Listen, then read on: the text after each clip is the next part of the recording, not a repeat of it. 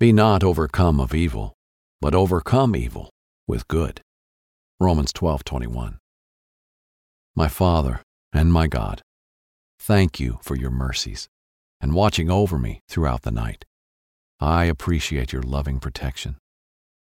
Please help me to be graceful and forgiving to those who have hurt me.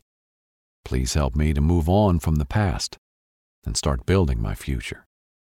Remind me that forgiveness provides strength. Let me show others the same kindness that you have so graciously taught me.